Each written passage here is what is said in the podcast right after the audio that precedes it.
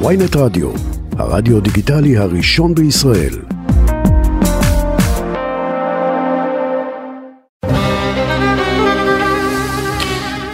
שלום לכם, תודה שאתם שוב מאזינים לנו. אני יצחק טסלר, ומי ששומרים עליי אה, מלמעלה הם העורכת אה, רוני טרנובסקי והטכנאי חגי בן עמי. בכל שבוע אני מראיין אנשים שכולנו מכירים על החיבור שלהם ליהדות ומסורת, הישגים, מטרות, גם אתגרים. לרגל אה, יום הזיכרון לחללי צה"ל ופעולות האיבה, העורך שלנו הוא האלוף במילואים עוזי דיין. היי עוזי. שלום. נולדת בינואר 1948, ארבעה חודשים לפני הקמת המדינה. אתה איבדת את אביך כשהיית בסך הכל בן 100 ימים. אה, כשבגרת אה, שירת בסיירת מטכ"ל, היית בשלל תפקידים, סגן רמטכ"ל, יושב ראש המועצה לביטחון לאומי ועוד הרבה מאוד אה, תפקידים ותארים מרשימים.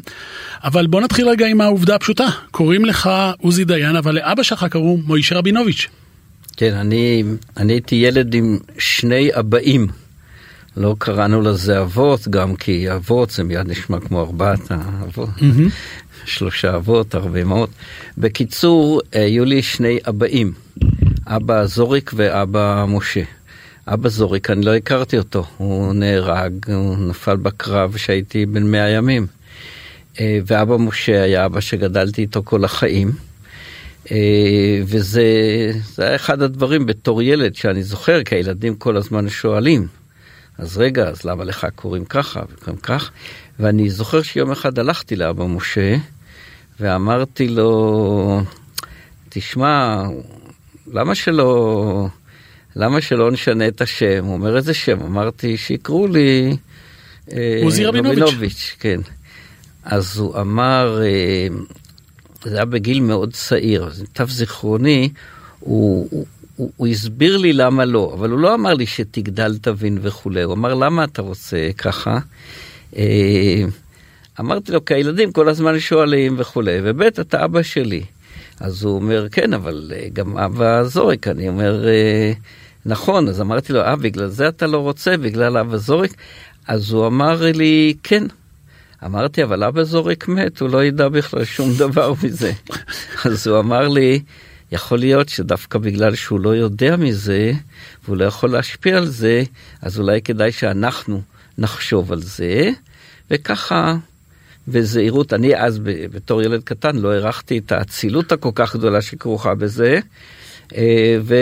וכך נשאר. זו החלטה לא הייתה, החלטה לא פשוטה. אה, היו הרבה מאוד אה, נשים שכולות באותה תקופה שהעדיפו להתבצר בשכול, להתעטף בו. זה, זה לווה גם בהכרה מצד החברה, והיא אמרה, לא, אני צריכה להתחתן ולדאוג שלבני יהיה אבא. זה, זה לא החלטה פשוטה, זו לא החלטה קלה. זה לא החלטה פשוטה, אם כי במקרה הזה היא נולדה בכלל בגלל שאבא משה הכיר את אבא זוריק עוד לפני שאימא מימי ואבא זוריק התחתנו. Mm-hmm. הוא היה בבריגדה. ואחר כך אה, עבר לה, רק לבריחה ול-TTG מה שקראו, ובתור שכזה הוא פגש את אבא משה שהיה אז בן 22 והיה כבר רב חובל, אה, מפקד של חמש אוניות הפלה בלתי חוקיות. אה, ולכן הם הכירו, ואחרי המלחמה עשו מין טיול כזה לאיטליה. לאלמנות של מי שהיה בבריגדה בבריחה וב-TTG, אז שאימא שלי בסוף אחרי המון התלבטויות נסעה לזה, אז אמרו לה, תשמעי, יש פה במקרה בחור אחד שהכיר את זורי, קוראים לו משה. אז היא הלכה לדבר איתו, ככה הם הכירו, ו- וככה הם... אה, זכית לאב, אה, לאב שני. דרך אגב, mm-hmm. צריך גם לזכור שהרבה מאוד שנים לקח עד שאלמנות כמו אימא שלי, שהתחתנו, אה, בכלל קיבלו איזושהי תמיכה. כן. אה, כל השנים מי שהתחתנה ומצבה הכלכלי היה בסדר. איבדה את כל זכויותיה, כביכול היא כבר לא שקולה. נכון, אה, אני לא זוכר אי פעם איזה תלונה בעניין הזה, ובסופו של דבר נדמה לי מתן וילנאי בתור חבר כנסת או שר שינה את זה. כן, אבל זה אומר... אז זה היה לפני, אחרי המון המון שנים. כן, אבל ב...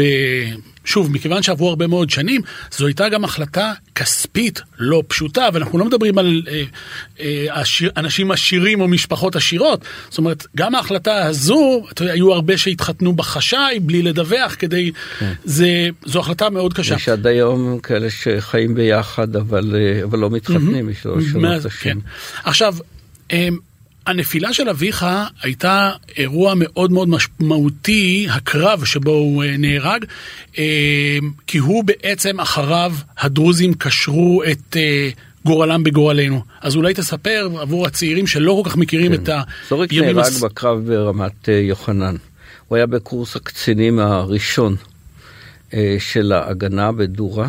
דרך אגב, עם יצחק שלו, אבא של מאיר שלו, זכרו לברכה. Mm-hmm. אה, ואיך אני יודע? כי הם שניהם יחד כתבו את האלון של הקורס, את השירים שם אה, וכולי. ואחר כך הוא עוצב בגדוד 21, חטיבת כרמלי. אה, הוא תוכנן לבוא לשם מראש בגלל שהוא הכיר את המג"ד, וגם את המג"ד, כן. אבל המג"ד נהרג בן עמי פכטר. ושיירת יחיעם, זה היה הדבר שהשפיע מאוד על אה, זוריק. הוא בא לשם, החיילים קיבלו נשק שירד באותו יום או יום לפני זה באונייה, מאונייה במפרץ, אה, בש, מה שנקרא שמן mm-hmm.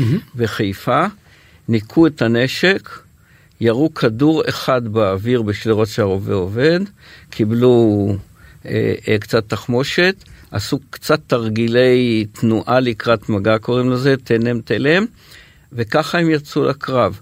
וכיוון שזורק היה מ"מ אחד בפלוגה א' בגדוד 21, שהיה הגדוד הראשון, mm-hmm. אז הוא גם הלך ראשון בקרב הזה. הקרב היה מאוד קשה ובאיזשהו שלב הוא חיפה בעצם עם עוד שני מפקדים על, על קרב בגבעה שהיום היא נמצאת בקריית אתא, יש שם mm-hmm. מגדל מים וזה. אה, ו... בוא נדגיש רגע נגד מי היה, היה קרב. אה, אנחנו רגילים לדבר אח... על הערבים, אבל הקרב, פה זה היה קרב נגד דרוזים. פה היו דרוזים. כן. אה,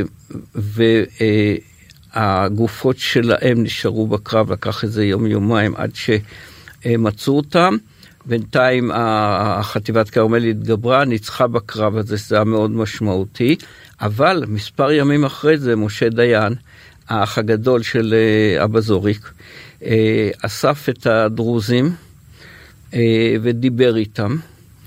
רגע, בוא נדגיש. והציע להם... כן, בוא ש... רק נדגיש, הקרב הזה היו בו, הדרוזים בעיקרון התנגדו להקמת מדינת ישראל, ובאותה תקופה... שם היו דרוזים שבאו רובם מג'בל דרוז, עם mm-hmm. הכוח של קאוג'י, הצטרפו אליהם גם דרוזים. נכון, הם, אבל בגדול, בגדול הם נלחמו נגד היישוב היהודי, ובאותו קרב ובהמשך שלו נהרגו המון לוחמים דרוזים. ואז מגיע השלב שבו בעצם באים ומציעים לכרות ברית שלום. זה וזה... לא הייתה ברית שלום באמת, לא הייתה ברית... הפסקת אש, אוקיי. למען האמת. אבל היא הייתה מאוד משמעותית. כי הגדוד הדרוזי התפרק, ולא רק הגדוד הדרוזי התפרק, אלא גם אה, אה, אה, כתוצאה מזה כוח ההצלה של קאוג'י התפרק, mm-hmm. והייתה לזה השפעה משמעותית על כל הלחימה אה, בגליל.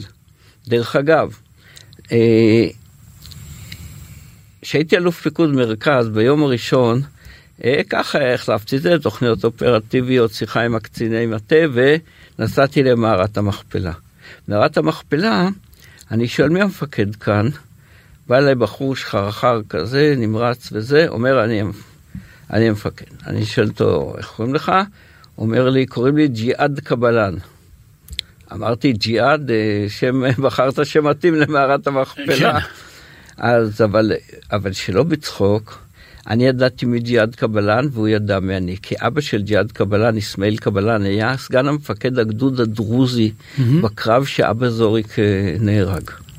ואחרי זה, כל כך התרשם מהמהלך הזה, וגם מזה שהייתה ברמת יוחנן שומרת עם סטנד בחורה בפגישה, שהוא חזר לג'בל דרוז, לקח את הדברים שלו, התחתן עם בחורה בחצביה נדמה לי, דרוזית, הגיע לדליית אל כרמל, אה, ועד היום אה, הוא הכיר את חיים כלב עקוב בהמשך, התגייס למשמר הגבול, נהיה סגן מפקד משמר הגבול, כל הילדים שלו שירתו בצבא.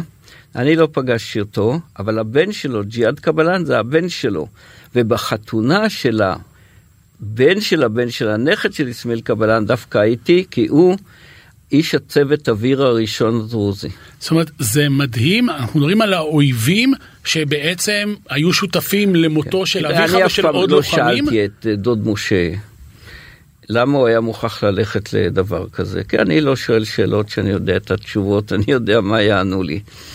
אבל אני חושב שכל פעם שאני נתגל בדרוזים, אני מרגיש מין הרגשה של ניצחון, לא של ניצחון על הדרוזים, mm-hmm. אה, שגם זה היה חשוב, כי אם אתה לא מנצח אף אחד לא ידבר איתך, mm-hmm. אלא ניצחון על, ה, על הסיטואציה. זאת אומרת, סיפור שהיה יכול להיות עוד דבר ועוד נקמת דם ועוד המשך זה, אה, הפך להיות מצב שהדרוזים לפחות, וגם פורמלית וגם מעשית, קושרים את גורלם וגורל ישראל. בכל היישובים הדרוזים שהיה... יש... אתה צריך להיות חזק. Mm-hmm. אם אתה לא חזק, לא יעזור לך שום דבר במזרח התיכון. אבל גם אם אתה חזק וזה, אתה צריך להשתמש בכוח שלך בשכל. יש דברים שאסור לוותר עליהם, למשל הגרעין האיראני. יש דברים שאפשר להיות בהם, גם מישהו אפילו לקחת סיכונים. זה מה שעשו אז אנשים כמו חיים כלב עקוב, כמו משה דיין. אני חושב שהיה להם את, את ההבנה הזאת, ואכן יש לזה השפעה אה, עד היום. כל אה, דרוזי בכל מקום מכיר אותי.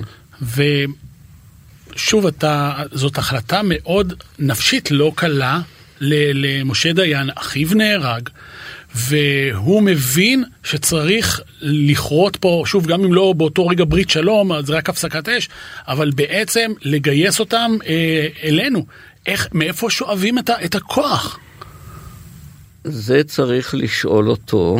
זה תהיה בעיה. אני בכוונה לא שאלתי אף פעם את השאלה הזאת.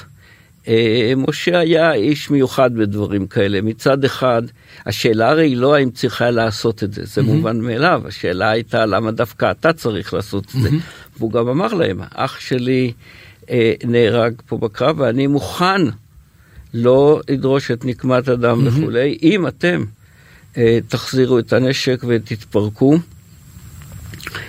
אה, תראה, אני חושב שפסיכולוגית, בשלב כזה תמיד מרואיין צריך להגיד, אני לא פסיכולוג ולא זה. אני חושב שפסיכולוגית זה נובע מאיזשהו סוג של מסקנתיות, וזה שמשה דיין, דוד שלי היה, היה די זאב בודד, והייתה לו אפילו אמרה. שאני לא מסכים איתה, ואני mm-hmm. אגיד אותה בגלל שהיא שזורה אני אומר את זה כבן יחיד למשפחה שכולה. היא שזורה בחיים של משפחות שכולות, והיא אומרת, אה, המתים מתים והחיים חיים. זאת אומרת, מצד אחד אתה כל הזמן המתים והחיים הם כל הזמן בשיח כזה. ובחיים כאילו משותפים, למרות שאבא זוריק, אני מבחינתי הוא היה רק בתמונה, אמרת שיש כאלה ש... הדחיקו את זה. Mm-hmm. אצלנו בבית לא היה המצב שאחרי מלחמת השחרור בהרבה מקומות שלא דיברו על זה. Mm-hmm. אפילו בששת הימים, אתה זוכר, השיר העניינים שווים מטעת למסלולם, נוטים לו להזכיר את אלה שאינם. Mm-hmm. וזה לא היה המצב, אבל יש פה תערובת של אה, המתים מתים והחיים חיים, והחיים צריכים להחליט במידה רבה גם על, ה, על המתים. כשהייתי ילד, אני זוכר, היה על כל קיר כתוב בגדול כזה, במותם ציוו לנו את החיים. החיים. זה מאוד הטריד אותי בתור ילד, מה הם ציוו? וככל ששאלתי והסתרבתי, קיבלתי פחות ופחות תשובות טובות על זה לטעמי. והגעתי למסקנה באיזשהו שלב, קודם כל ביררתי מאיפה בא המשפט הזה, שזה גם כן רוב הישראלים לא מכירים, זה משיר של ביאליק, והוא שיר על מים יש את נפשך לדעת, הוא על תלמידי בית המדרש, או על האברכים בכלל, שכתוב, ובמותם ציוו לנו את החיים, החיים עד עולם. ואז, אני לא יודע להגיד מתי הגעתי למסקנה הזאת, אבל החלטתי באיזשהו שלב שהם לא ציוו עלינו שום דבר. אה, כי הם היו טרודים בעשייה שלהם ובלשמור על החיילים שלהם. ניקח את אבא זוריק, הוא לא בקרב רעת יכולה, גם התפנה להסביר מה הוא מצווה.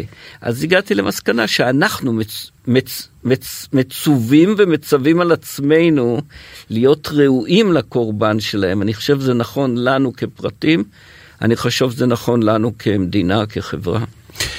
אמ, אתה, הזכרנו את אמך, אמ, מתברר שכבר אה, בשנים הראשונות למדינה היה הנוהל שהיום הוא כמובן אה, מובן מאליו, הנוהל של אה, בנים יחידים. אמ, מי שאביו או אחיו נפלו ואין עוד ילדים, כן. הוא נחשב בן יחיד. גם בנים יחידים וודאי וודאי בנים, בנים ממשפחות שכולות. שכולות. אני הייתי גם בן יחיד וגם במשפחה שכולה. ומכיוון שאתה היית גם וגם, אה, מתברר שכבר אז היה הנוהל שהאם חייבת לחתום על אישור שהיא מאשרת להתגייס לתפקיד קרבי. אה, אמך לא חתמה, היא לא חתמה, אבל באורח פלא התגייסת לתפקיד קרבי. כשהגעתי ל... אז קראו לזה בקו"ם, מה שקוראים היום מיטב, mm-hmm. אז באתי עם בעיה אחת שהכרתי ואחת שלא שמתי ללב. זאת שהכרתי הייתה שחצי שנה לפני זה קראתי רצועת צולבת ומיניסקוס. זה שני דברים מאוד לא מומלצים, לא לכדורגלנים, לא ספורטאים בכלל, ולא לפני יחידה. וגם פעם היו מנתחים אה, ככה 20 סנטימטר, לא כמו היום, שלוש נגיעות וכולי. ואכן הגעתי, והייתי צריך קודם כל לעבור את הבדיקות הרפואיות. בדיקות הרפואיות למזלי, הרופא שבדק היה רופא שלנו מהחוג לטיולים של תנועת המושבים. אני גדלתי במושב היוגב, mm-hmm. 90 משפחות מ-26 מדינות, ו... לכן הוא הכיר אותי, אז הוא אמר לי, עוזי, מה נשמע בטיולים של התנועה? אז, אה, ואני כל הזמן מתפלל שהוא לא יסתכל למטה, כי יש לי צלקת על כל, ברגל ימין, כל הברך מלמטה עד למעלה. והוא, אז הוא אומר, מה נשמע?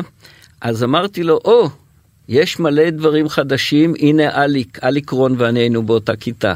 אמרתי לו, הנה אליק, הוא היה בתור ככה שני מספרים אחריי.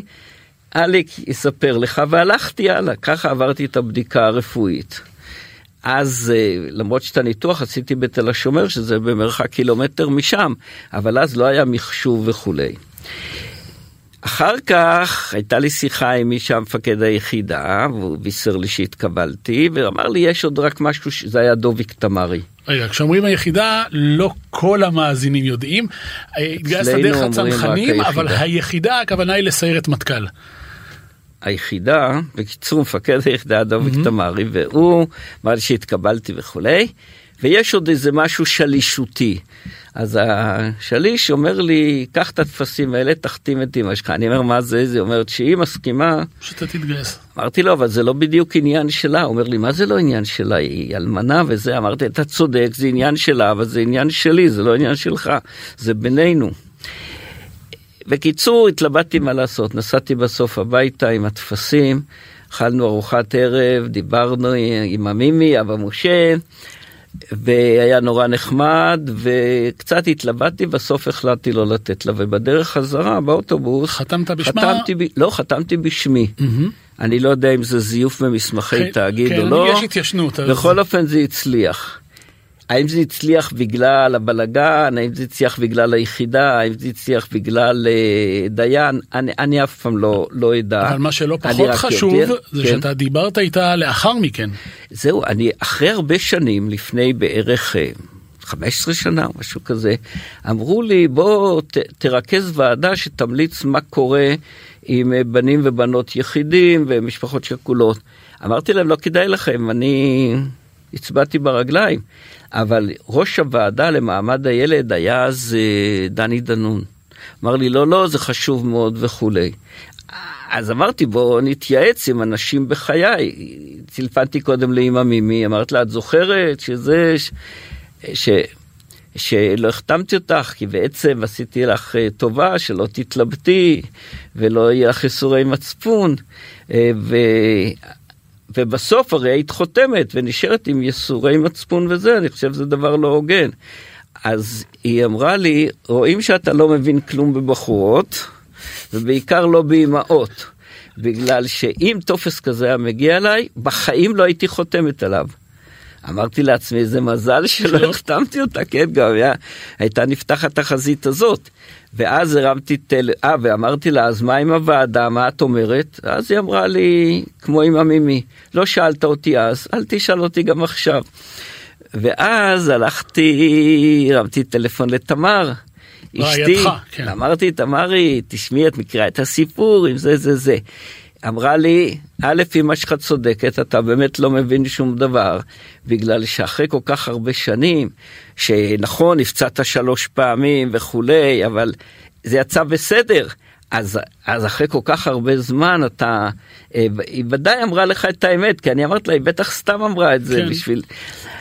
לא, היא אמרה את האמת, אמרתי לה, ומה לעשות עם עניין הוועדה? אמרה לי, תעשה מה שאתה רוצה בעניין הזה, רק אל תאמין להם לאף מילה. ואכן הוועדה לא התקיימה בכלל, כי ועדת מעמד הילד וועדת חוץ וביטחון התווכחו ברשות של מי זה, ויושב ראש הכנסת רובי ריבלין כן, החליט... אמר, אם לא החלטתם, אל תחליטו. אה, נכון, אבל והדבר. שמאוד לא בסדר, שזה עד היום. כן, אז לא... רגע, אז מה עמדתך? בוא נזקק את זה. האם צריכים לתת לאימהות השכולות את ההכרעה הבלתי אפשרית את בין רצון הילד לבין הרצון להגן עליו? מה אתה אומר? אסור לתת את זה לאימהות, לא כי זה לא עניינן, כמו שאמרתי שהייתי צעיר, אלא בגלל שזה לא הוגן. ויתרה מזאת, זה לא הוגן לגבי הבן שמתגייס, כי הוא חי כל השנים על אבא שלו, או על אח שלו, וכולי, ופתאום שהוא רוצה להיות כזה, אז לא נותנים לו את זה מבחינתו מסיבות בירוקרטיות.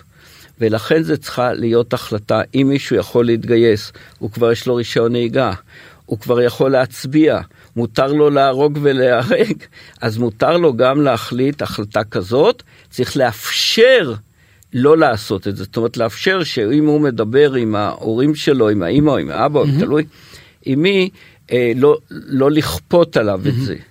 זה לדעתי צריך להיות וזה לא בסדר ודרך אגב זה מוביל לפעמים לדברים איומים ונוראים.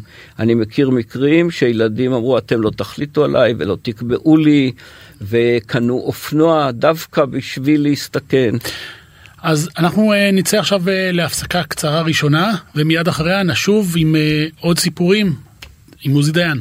חזרנו, איתנו עוזי דיין, אתה באמת התגייסת ב-1966 והמשמעות היא שבשירות הצבאי שלך שהיה ארוך כי חתמת קבע אה, מעבר לסיירת מטכ"ל, זה מלחמת ששת הימים, מלחמת השעה, מלחמת יום כיפור, מבצע ליטני, מלחמת לבנון הראשונה, אה, רצועת הביטחון, אה, תקופת ההתשה של רצועת הביטחון, האינתיפאדה הראשונה. תשמע, מעבר לאביך, שאני מניח שאתה, יש, למרות שלא הכרת אותו, יש חיים אה, תחת הצל של האובדן שלו. ברגע שאתה הפכת למפקד יש לך אחריות על חיילים. מתי הפעם הראשונה שאתה איבדת חייל בנסיבות קרביות? אני פעם ראשונה, אה, כשהבטר היה בהכנות למבצע של היחידה, זה היה בירמוך, הייתה שם זרימה מאוד מאוד חזקה, וטבע לנו בחור מהשתת, לוחם בשם יוחאי. אה, זכרו לברכה, אה, מקיבוץ אה, נחשון. אני זוכר את זה כדבר, כדבר נורא. זאת אומרת, אתה גם בתור, בתור מי שבא ממשפחה שכולה, הרי המשפחות השכולות, כל משפחה, זה, זה סיפור אחר לגמרי. זה, זה, זה לא נכון שאנחנו, שאומרים למשפחות שכולות, אנחנו מבינים אתכם, דרך אגב, גם כשאומרים אנחנו לא מתווכחים איתכם, מי שאומר אני לא מתווכח כי זו משפחה שכולה, לא מבין כמה זה מעליב. מה זה, אני לא מספיק אה, טוב בשביל להגיד את דעתי, אתה לא מתווכח איתי, או אתה סתם משתפן, מפחד להתווכח. Mm-hmm. אבל uh, במקרה הזה, uh, היו לנו גם ייסורים גדולים, גם מסקנות, זה, ו... קודם כל פיזית- שזה במבצע של היחידה זה דבר אה, קשה. איך, איך, איך פונים למשפחה? איך אומרים להם, שוב, למרות שאתה ממשפחה, או דווקא בגלל איך באים ואומרים להם, אה, איבדנו, במיוחד, אתה אומר שהיו מסקנות, במיוחד כשאנחנו יודעים שיש דברים שהם בלתי נמנעים, אבל בכל היחידות הקרביות ובכל הקרבות יש גם טעויות, אנוש, אין מה לעשות. ואתה כמפקד, זה כואב. א- איך, אין ברירה איך, אלא לומר, תראה, במקרה הזה, זה היה מבצע ביחד עם השייטת, והם אה, לכאורה אלה שמבינים ומומחים בענייני מים, וגם יוחאי גדל בשייטת, אז ההורים הכירו בעיקר את המפקדים שלו מהשייטת ולא אותנו, אה, ולכן לא היה בעצם אה, הרבה מגע, הם גם לא כל כך רצו, ואני הרגשתי את זה ו... כיבדת את זה. והבנתי את זה, כן, אה, אבל זה לא... אה, זה, זה, זה כואב מאוד, אבל צריך פשוט ת, תמיד לזכור, המתים שייכים למשפחות שלהם. כל השאר הוא, הוא, הוא, הוא לא שולי, אבל הוא בסדר עדיפות שונה לגמרי. המתים שייכים למשפחות שלהם, לא למדינה, לא לחברה, לא ליחידה הצבאית וכולי.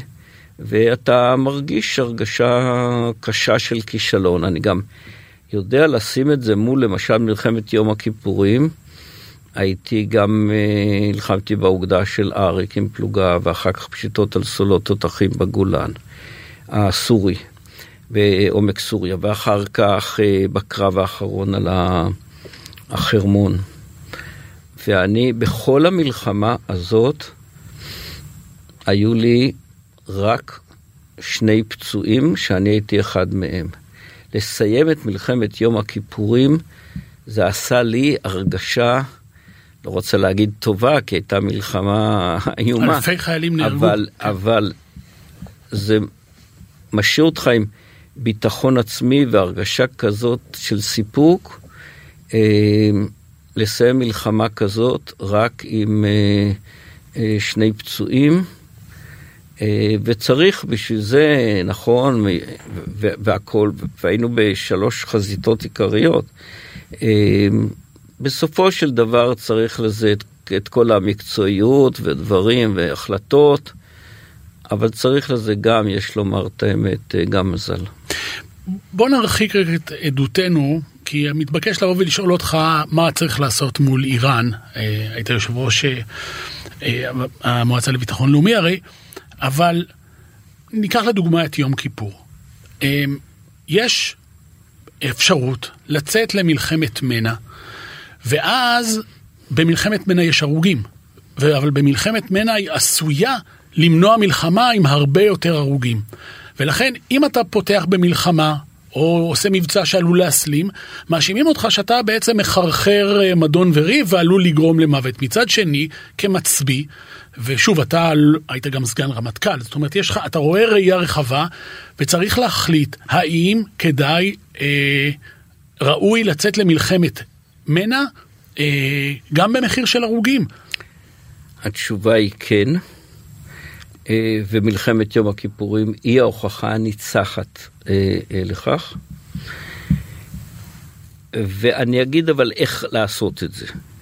אה, אחד, צריך אה, כמובן לשקול היטב היטב, להתייעץ ולראות באיזה מצב אנחנו עומדים. זה לא דבר הוגן להגיד, תגידו לנו כמה הרוגים יהיו ולפי זה נחליט, כי אנחנו יודעים כמה דעת הקהל בארץ היא כל כך רגישה לחיי אנוש, שזה מצד אחד דבר מאוד יפה, ומצד שני לפעמים עושה בצבא בעיה, בגלל שכאילו הדם של החיילים שווה יותר מהדם של האזרחים. בעצם החיילים. צריכים להגן על האזרחים, ולא הפוך. לא נחיה ונראה, ואם יש צורך אה, נכה מכה שנייה או כן. מכה אחרת.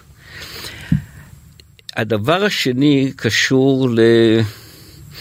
לדוגמה אישית. אני עמדתי פעם במין סיטואציה כזאת ב... בשכם, אה, באירועי המנהרה, לא קשור למדחת יוסף, תמיד אה, זכרו לברכה, השם ייקום דמו, אבל אה, הייתי צריך אה, להחליט האם אה, נכנסים כי היו לנו כבר נפגעים וכולי בקבר יוסף. ואני פעלתי לפי שני כללים. אחד, קודם כל אני שמתי אולטימטום לפלסטינים. ואמרתי להם, אם תוך 15 דקות אין, אני נכנס עם גדוד טנקים וגדוד חי"ר וכולי, והיה ברור לי שזה יהיה עם אה, אה, נפגעים. אבל זה דבר מאוד בעייתי למצמץ במצב כזה, כי אחרת כל ההתיישבות העברית תעמוד במצב ביהודה ושומרון במצבים אה, אה, כאלה. ודבר ראשון, אני פעלתי תמיד בקבר יוסף על פי כלל שאומר, אני הריבון, כי אלוף פיקוד מרכז הוא הריבון. הוא לא סתם הריבון, יש כאלה שטוענים שהוא לא מייצג את הממשלה שהיא הריבון, אלא שלפי הדין הבינלאומי הוא אישית הריבון. אני פעלתי לפי הממשלה, והכלל היה, אתה פועל רק לפי דירקטיבה של ממשלה נבחרת, ואך ורק במסגרת החוק והדין. כי ההורים של החיילים שלי, של הלוחמים, חלקם יגידו, אה, הילד שלנו מגן על סלע קיומנו. וחלק יגידו, אנחנו רואים את זה עכשיו, זה בכלל פשע שהבן, הילד שלי נמצא במקום אה, כמו קבר יוסף. ואז עוד החלטה אחת חשובה. אני, אה, סליחה, אני אמרתי, מי זה היה ראש העיר שם, ברח לי מיד, ג'יבריל רג'וב כן ענה לי, ואמרתי לו, תוך רבע שעה, אם שקט שם לגמרי, אני נכנס עם הכוח שלי וכולי. אם לא, אני נכנס דרך חווארה וזה. והוא אמר, השתגעת? מה זה תוך רבע שעה? מאיפה יהיה לי זמן לזה? אמרתי לו, אם אין לך זמן, אז תגיד לי את זה, כי אני לא רוצה לחכות גם את הרבע שעה. תוך משהו כמו שמונה דקות נהיה שקט. עכשיו, ישבתי בצד בזמן הזה, וחשבתי מה אני עושה. שאלה מעניינת, אני תמיד uh, שואל, הייתי נכנס או לא נכנס? והתשובה? התשובה היא שהייתי נכנס, אבל אני מראש אמרתי לגד אה, טנקים שם, תשאיר לי, זה נקרא עמדה חמש בטנק. זאת אומרת שאני אוכל להיכנס יחד איתך. כלומר, שאלת הדוגמה האישית היא סופר חשובה, שלא יוכלו לומר לי אחר כך, אבל אתה אותם. שלחת את הילדים שלנו ולא זה. אז המפקד תמיד צריך להיות במקום שמשפיע על גורל הקרב, ואין מקום משפיע על גורל הקרב אה, מאשר במגע עם האויב. ובכל זאת, אם כן נדבר על הסוגיה של הגרעין האיראני, כשהם כבר כל כך קרובים ל-90 אחוז, ואם הם באמת חוצים את הרף, הם באמת יכולים לאיים, והם משטר שגם לא רק מאיים, הוא עלול לעשות. אז בעצם אתה אומר, אם ככה, עדיפה מלחמת אה, יש ברירה? אנחנו בשבוע שעבר ציינו את יום הזיכרון לשואה ולגבורה. השילוב הזה, פסח, שיצאנו מעבדות לחירות ונכנסנו, כולם זוכרים את יציאת מצרים, וגם נכנסנו לארץ ישראל mm-hmm. ביוד ניסן. השואה, ושלא הייתה לנו מדינה, זה לא, אפשר להשוות בזה דברים, ויום העצמאות, המשמעות שלהם שבדברים האלה לא לוקחים אה, סיכונים. יש לזה עוד משמעות אחת מאוד מאוד גדולה, והיא שאנחנו לא יכולים להרשות לעצמנו שום סרבנות. בוויכוח שקיים היום הוא ויכוח לגיטימי, גם המחאה היא לגיטימית, זה לא בדיוק עמדתי, אבל, אבל המחאה היא לגיטימית, הסרבנות היא לא לגיטימית, בגלל ש... סרבנות, המשמעות שלה היא סכנה לדמוקרטיה. כי מה היא אומרת? היא אומרת כל קבוצת לחץ, גם אם היא צודקת או היא חושבת שהיא צודקת, לא משנה, היא יכולה למנוע מממשלה נבחרת לבצע מדיניות. אני לא אומר את זה יחסית במדויק למה שקורה היום, mm-hmm. אני אומר כעיקרון. מחאה כן, סרבנות היא בלתי לגיטימית, ודרך אגב, איום בסרבנות הוא גם בלתי לגיטימי, כי איום בסרבנות יוביל בסוף לסרבנות, וסרבנות תוביל אה, אה, ממש ישירות, סרבנות גלויה תוביל לסרבנות אה, שקטה, שזה דבר סופר מסוכן, כי הרי מה, מה הסכם הביטחון שיש במדינת ישראל, ההסכם הבלתי כתוב? אנחנו נתגייס לצבא, אנחנו נתנדב למשימות, אנחנו נלך, ואתם, אם קורה לנו משהו, אתם תעשו כמיטב יכולתנו להחזיר אותנו הביתה אה, אה, וכולי. זה, זה סוג ההסכם. אבל אם הוא מתחיל על בסיס של אה, אתם תעשו מה שאנחנו חושבים ואם לא אנחנו נסרב, אז אנחנו במצב מאוד מאוד לא טוב. אני דרך אגב לא פסימיסט בעניין הזה, אני תמיד הייתי במקומות שניצחנו עם מי שבא, לא עם מי שלא בא. אתה לא גדלת בבית אה, דתי, אמ, גם משפחתך המקורית, משפחת דיין, וגם ממשפחת אה, רבינוביץ', זה לא היה אה, נושאים שעל הפרק.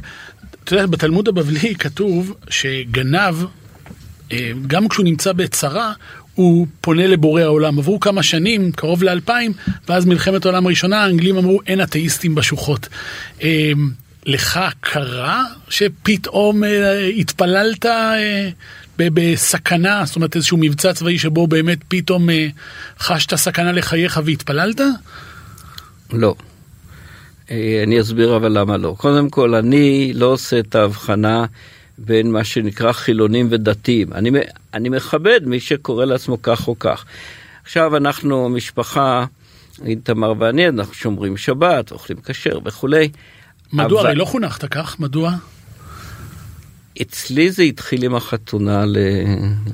לתמר. אה, אמרנו בואו אה, נראה איך אנחנו... שהיא גם, אה, בואו בוא, אה, בוא נגיד, פרופסור, מומחית לזואולוגיה, תחום מרתק. כן, תמר היא פלאונטולוגית, היא הקימה את המוזיאון הטבע, דרך אגב היחידי במזרח התיכון.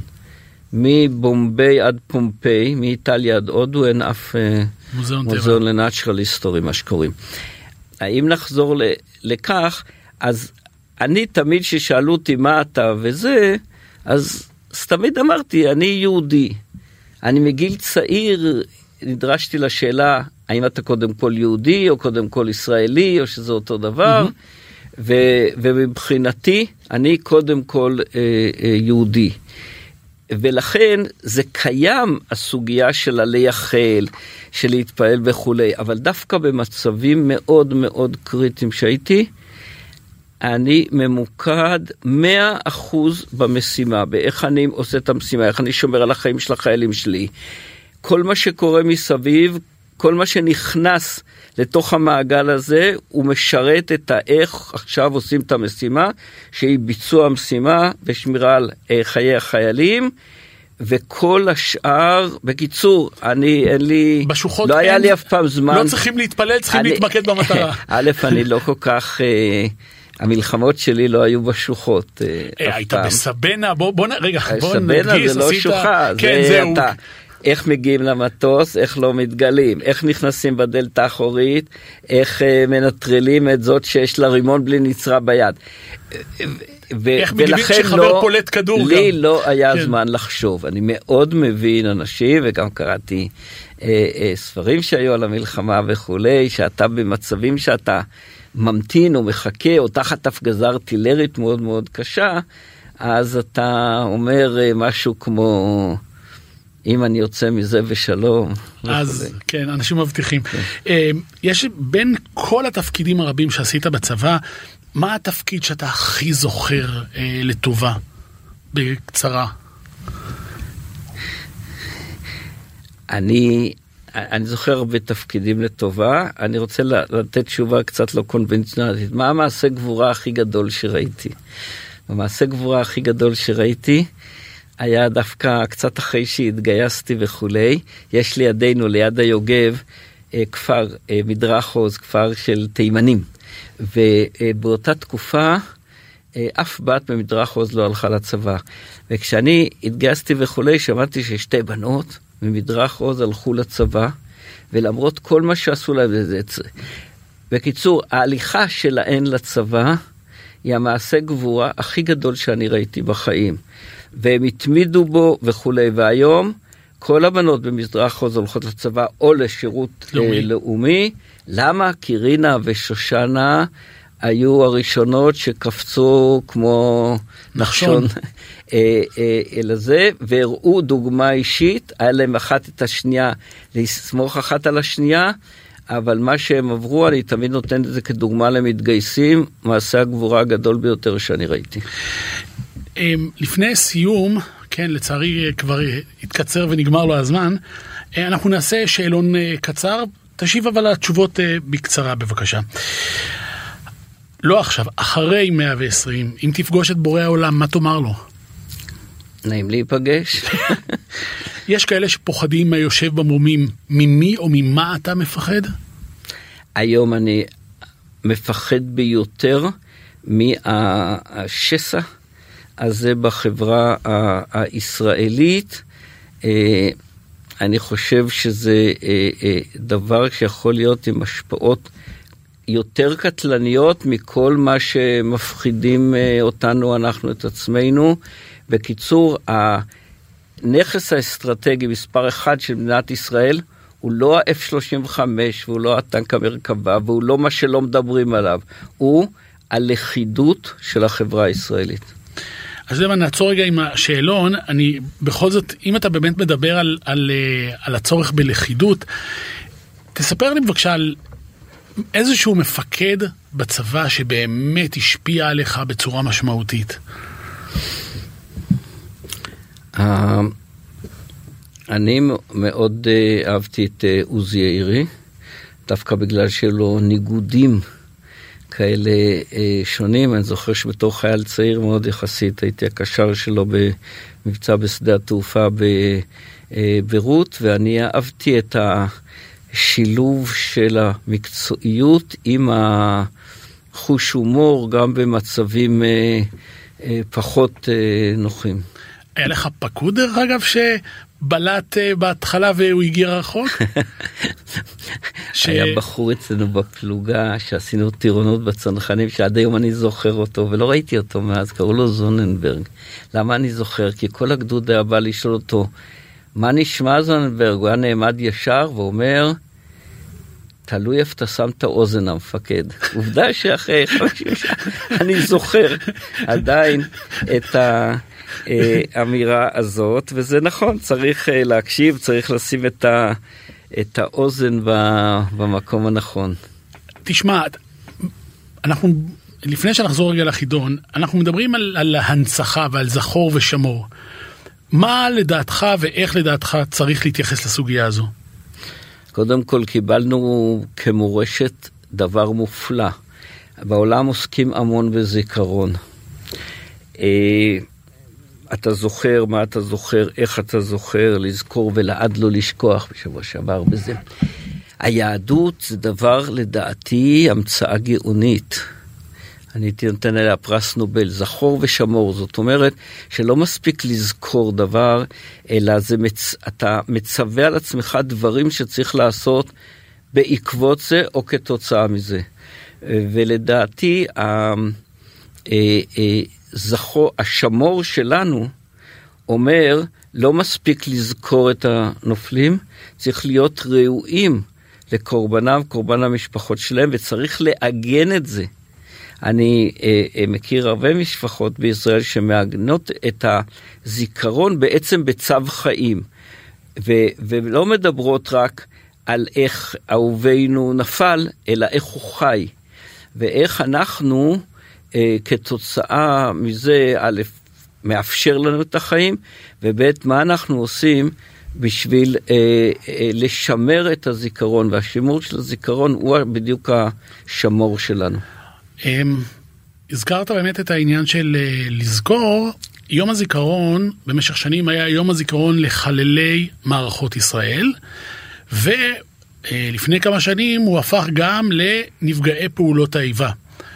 אה, הרבה מאוד משפחות שכולות ששכלו את בניהן התנגדו לזה ואמרו אין קשר, אסור לערב. דווקא אתה כבן שכול, כמפקד שאיבד חיילים, אמרת צריך לאחד את זה, ואתה אומר גם אפילו צריך לאחד את, אה, יום, את האירוע הממלכתי לזכרם. צריך לעשות לדעתי אה, טקס בעיקר ברשויות המקומיות, mm-hmm. לעשות טקס ביחד. בגלל שהיום מערכות ישראל, הקרב, המלחמה נגד הטרור היא חלק מערכות ישראל. ומבחינה זאת אני לא, לא מפריד בין אה, הצעירים של אה, נגיד דיידים של קו 415 בחיפה, אה, למשל ב... בבית ליד, באסון בית ליד. חובש שרץ, בוא נזכיר. היה מחפוד, אחד mm-hmm. בכלל, הוא היה נהג משאית, היה לפני זה משטרה וכולי, והוא רץ לעזור. אוקיי, okay, בבית ליד, נזכיר כי לא כולם זוכרים, היו שני פיצוצים. היה נכון. פיצוץ ראשון, ואז רצו המגיבים הראשונים להציל חיים, ואז באירוע פיצוץ שני... היו מגיבים, כולל... שכן שלנו, ו... אבל גם היה אחד בכלל שעבר בכביש עם משאית ורב, כיוון שהוא היה חובש, הוא רץ. אני לא רואה אה, אה, שום הבדל, בפיצוץ השני נהרגו עוד הרבה מאוד אנשים. שום הבדל, כן. כולל אם הם בני מיעוטים. Mm-hmm.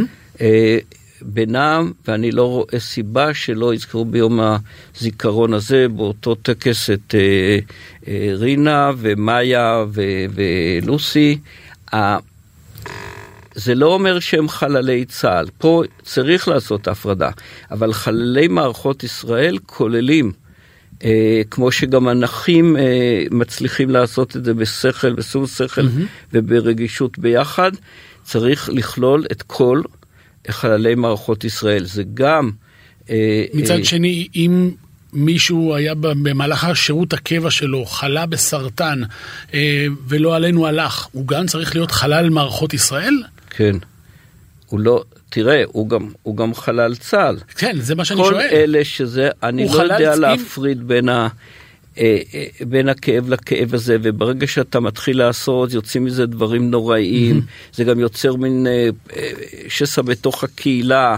אני לא אלך בגלל שלא מקריאים את השם של הבן שלי ברשימה הראשונה וברשימה השנייה וכולי. אלה מערכות ישראל. גם דרך אגב, גם הרבה מהחללי צה"ל הם נהרגו באימונים ואפילו mm-hmm. מחלות ודברים כן, תאונות דרכים, אחרים, כן. ולכן מי שנכלל בתוך הקטגוריות האלה, וכיוון שאין כאן גם עניין כלכלי, זה לא איזה דרישה כספית אה, כן, וכולי, הם באוטומטית אה, נמצאים תחת משרד הביטחון. אז צריך לאחד את זה, והייתי עושה את זה בעיקר דרך הרשויות המקומיות, לתת להם את הסמכות לעשות זה. מי המנהיג הפוליטי שהשפיע עליך בהיסטוריה מאוד, או שאתה זוכר אותו? בהיסטוריה? שלך, לא, לא. במי שפגשת לאורך השנים, פגשת הרבה מאוד uh, מנהיגים. אני לא מעריץ אנשים, ולכן אני גם לא מתקרב לסיפור כזה. אני למדתי מהרבה מאוד uh, אנשים, uh, ו... אני, אני אגיד לך את האמת, במצב היום גם אני אגיד שם אחד, אז אני כבר לא מדבר על אלה שיעלבו, ואלה שכן ואלה שלא. אני משתדל ללמוד מאנשים, אני גם אה, לא ממהר אה, אה, לקטול אותם, אצלנו יום אחד אתה מלך, יום שני אתה בוגד וכולי.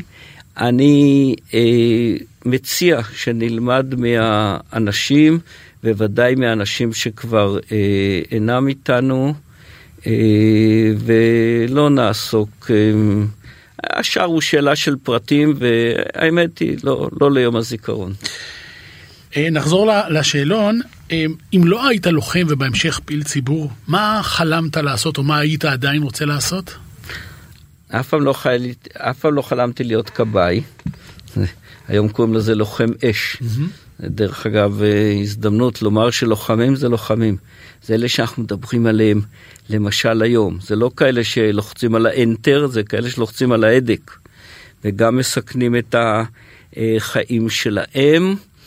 אה, אני למדתי מתמטיקה פיזיקה, זה יכול היה להיות, אה, זה יכול היה להיות כיוון. אני לא כך עסקתי בזה, כשהייתי ילד לא היה לי איזה מה אני אהיה שאני אהיה גדול. נכון. ו, ובהמשך החיים אני הלכתי לפי ככה אה, האפשרויות וכולי. זה די ברור שאם לא הייתי אז באפשרויות שפתאום מתגלות היום, אז, אה, אז הייתי נמשך לעסוק בדברים של פיתוח של הייטק. אה, מה הדבר הבא שאתה רוצה להספיק השנה הזו? בקעת הירדן. לדעתי אנחנו צריכים לדאוג לבקעת הירדן תחילה, כי הגבול הלאומי והגבול המזרחי אה, שלנו, ואנחנו צריכים לדאוג לריבונות שלה דה פקטו, זאת אומרת התיישבות וכולי, זה הדבר, הקמנו עכשיו גם מועצה ציבורית מאוד גדולה, ובקעת הירדן תחילה. דמות תנכית שאתה מעריץ? או, זה, זה uh, מעניין, אני מנסה לחשוב כאילו... Uh, רק מישהו בא לך בשליפה. הדמות שאני ממש לא מעריץ זה שמשון. באמת. הגיבור, כן. זה, זה, זה טוב, בוא נשאיר את זה ככה. שאלה אחרונה של מחלקת שימור לקוחות, בהשוואה בין התוכנית הזו לבין לשמוע נאום משעמם של פוליטיקאי, איפה סבלת יותר? אני לא, לא, לא נהנה ביום הזיכרון, כן, אבל... ולא סובל ממקומות אחרים, במקומות שאני לא רוצה אני פשוט אה, לא נמצא. אה, אז אה, זה הזמן לסיים. אה, תודה רבה עוזי דיין.